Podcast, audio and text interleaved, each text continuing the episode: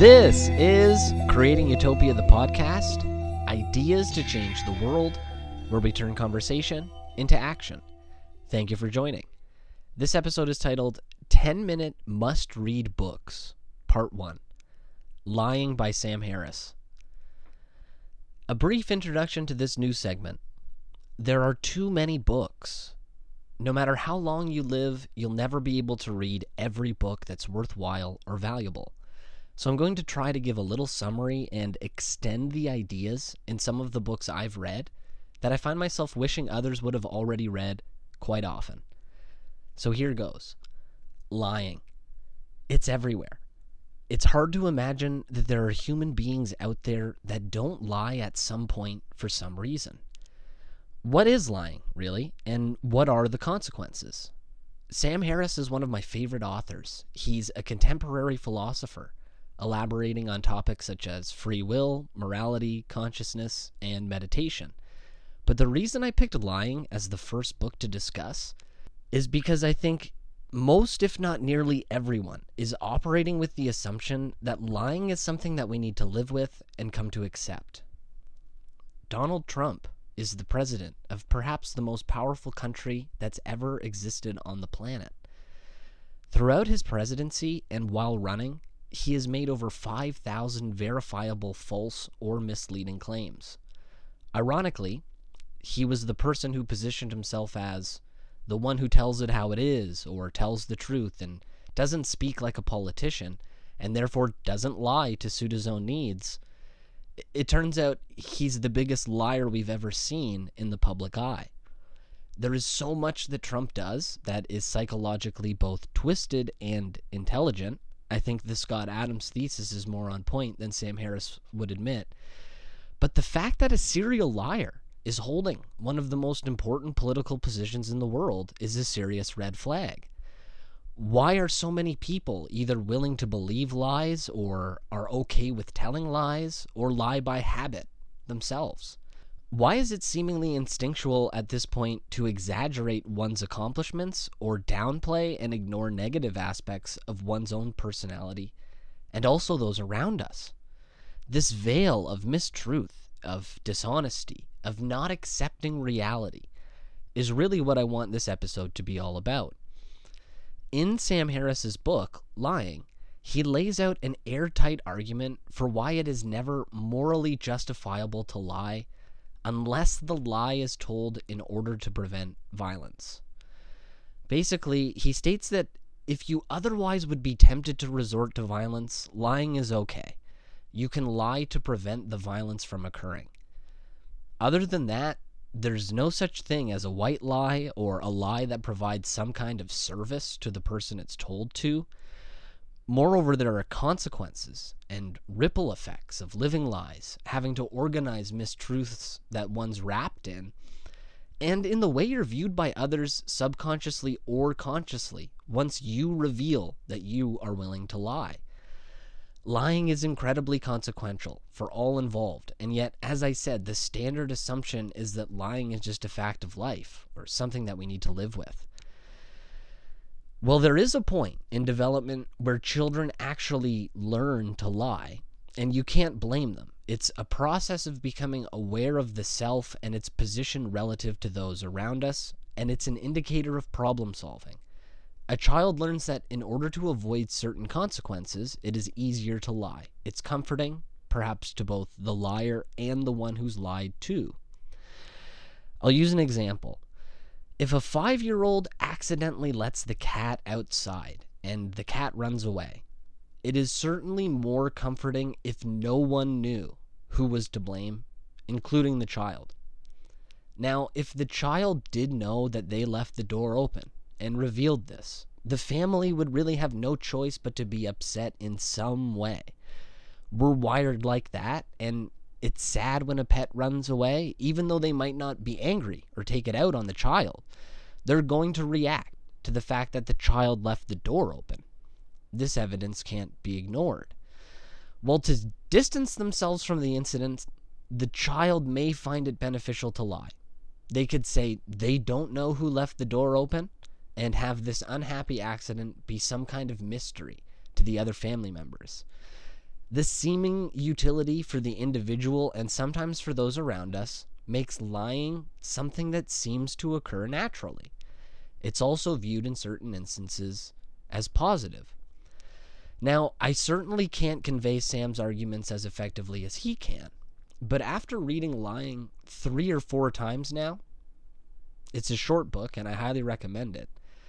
But I can confidently say there really isn't much, if any, room to improve Sam's argument, suggesting that it's never morally sound to lie. Because all we really have in this world is our own minds, our consciousness, and its contents. We're bombarded with thoughts and emotions and feelings and sensations, and it can seem often like we're the vehicle through which these expressions come through. But the reality is that we have the ability, in some sense, to orchestrate our future. Or, as I've said before, at least steer the ship in a direction we want it to go. Now, lying. You've probably been thinking in your mind of all of the examples where lying might be necessary or good. Or in that child example, that might have been a, a good white lie. And if you're not thinking of those lies, let's do so now lying to a terminal child about what happens after death, lying to a spouse about past infidelity, lying to a family member about how you view their appearance, lying to a friend saying you have a headache when you'd rather just not go out. In every one of those instances, while it might be more difficult in the moment to be honest, the repercussions and outcome of absolute honesty will always lead to a result that is at the very least worthwhile. Specifically, and here's where I want to elaborate on Sam's argument a little more if you happen to have read the book already. We can't ever predict how a lie or a truth may impact someone. The outcome, when a spouse asks about your past, if you lie or tell the truth, we can't predict how they're going to respond. Now, you can make assumptions. That's what our brains do all the time. And I think that's why lies are accepted. Because we're assuming that the lie we tell will lead to a better place. So we tell it. But the only thing you have to live with is yourself, your mind, and your thoughts. And if you lie, we all know that the internal consequences of living with a lie can be unbearable. There are spillover effects of being dishonest, and people notice when the words you're saying don't match your true thoughts and intentions. You know if you lied, you can tell yourself that you feel fine, that lying doesn't make you feel uncomfortable, it doesn't make you feel guilty. But that, too, for the 95% of us who are not sociopaths, would be a lie. We lie to ourselves, we lie to our friends, we lie to our families, and we know that we shouldn't. Think of how much undue suffering could be avoided ourselves just by telling the truth. I started this podcast talking about Trump, and I'll return because he is what's motivated this episode. The people, the voters, our neighbors, and our coworkers. The people we're surrounded by every day. Well, they, and I for that matter, are desperate for truth Everyone seems perplexed as to how people can still support Trump at this point when he lies so blatantly. But you have to appreciate that those who believe Trump think that everyone else is lying. They're just as averse to lying as you think you are, but just as willing to lie to themselves about what they want to be true as everyone else is. Like, no matter where you fall on the political spectrum today, you're lying to yourself if you think this is the solution. I'm so happy that Alexandria Ocasio Cortez won her election, but do I think that a politician in the structure that exists has any chance at creating the beautiful, positive world that's possible today? No. The world is going to change when we stop lying to ourselves and believing that some people who get voted into positions of power, well, they're going to fix things. Don't get me wrong here. I think we need to vote for politicians if they have our best interests at heart.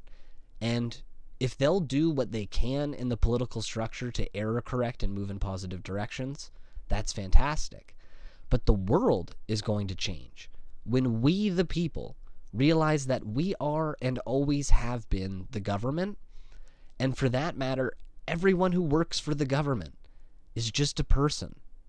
Police officers, firefighters, judges, parks employees, mayors, city workers, the queen, these are just people. We're being held back from achieving what's possible because we've accepted the lie that we need to fight each other in the poll booth, defeat each other's ideas by the force of majority, and look at half of the country that doesn't agree about maybe 20 to 50 of the hundreds of thousands of issues as our enemy. The deplorable quote, like, how can you say that about human beings that don't have access to information or who have been convinced of dangerous ideas? Everyone is redeemable. I'm starting to think that there is no one in this world so convinced of their ideas that they can't have their minds changed in some way. But I'll leave the political realm for now, and I'll end things off with the final segment a semi actionable idea that can hopefully make life, the world, or both a little better. How to Create Utopia. After reading Sam Harris's book the first time, I was left with the impression that he wanted me to know that lying has consequences and that those consequences are almost, if not always, negative. I'm hoping you leave this podcast with the notion that we need to come to see lying as something we're doing, both internally and externally, not realizing it, accepting it, and perpetuating it. The next time you're tempted to lie about your job, your income, your past experiences, exaggerate a story, just think about the world you're taking a part in creating. The next time you accept a friend or coworker's flippant obvious lie about whatever, just consider what does this lying do to the fabric of society? Why lie? This is where Sam's message really hit home for me because when you combine this notion with purely theoretical ideas of quantum entanglement, uh, loving kindness, and musings the Dalai Lama would make regarding a universal connected consciousness, you see that lying in any capacity is harming yourself for sure, and most likely the world, just by perpetuating the system of untruth. The reason we have progressed as a species, specifically so remarkably, in the past 100 to 200 years, is that we made a commitment to finding out what's true about the world, the universe, nature, reality, and ourselves. And now we have billions of people literally riding on the backs of a few humans who made exceptional discoveries regarding the true nature of reality and the rest of us who built systems based on truth in some places around the world. This is also why I think I have such a hard time with Jordan Peterson's notion of true enough or true from a Darwinian perspective, because that's not true. And think of the negative consequences believing mistruths can have. It only takes one important false belief to get a seeming perpetual motion machine of more and more incorrect thoughts. You start with the idea that people with different skin colors are unequal in some way, and that negative, untrue idea spiraled into Hitler. So, if there's an actionable idea we can take away from this episode, it's simple, and it's perhaps the same one you'd get if you read Sam's book. There's never really a good reason to lie. The world would be much better off if we made a commitment to truth and the only reason we have lights in our houses, running water, air travel, the internet, etc., is because some humans before us realized that the pursuit and commitment to truth tends to lead somewhere much more beautiful than even conceivable through a lie. So consider how easy it is to make life and the world a little better just by telling the truth.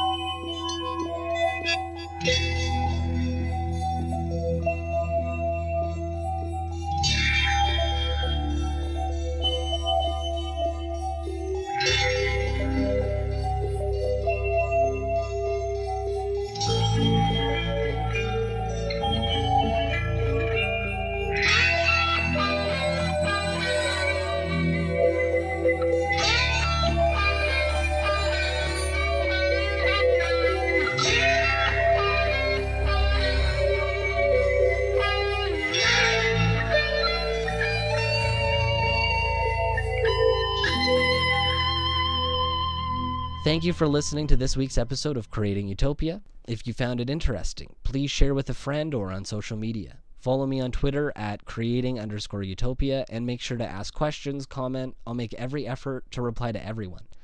Stay tuned for the next podcast on climate change.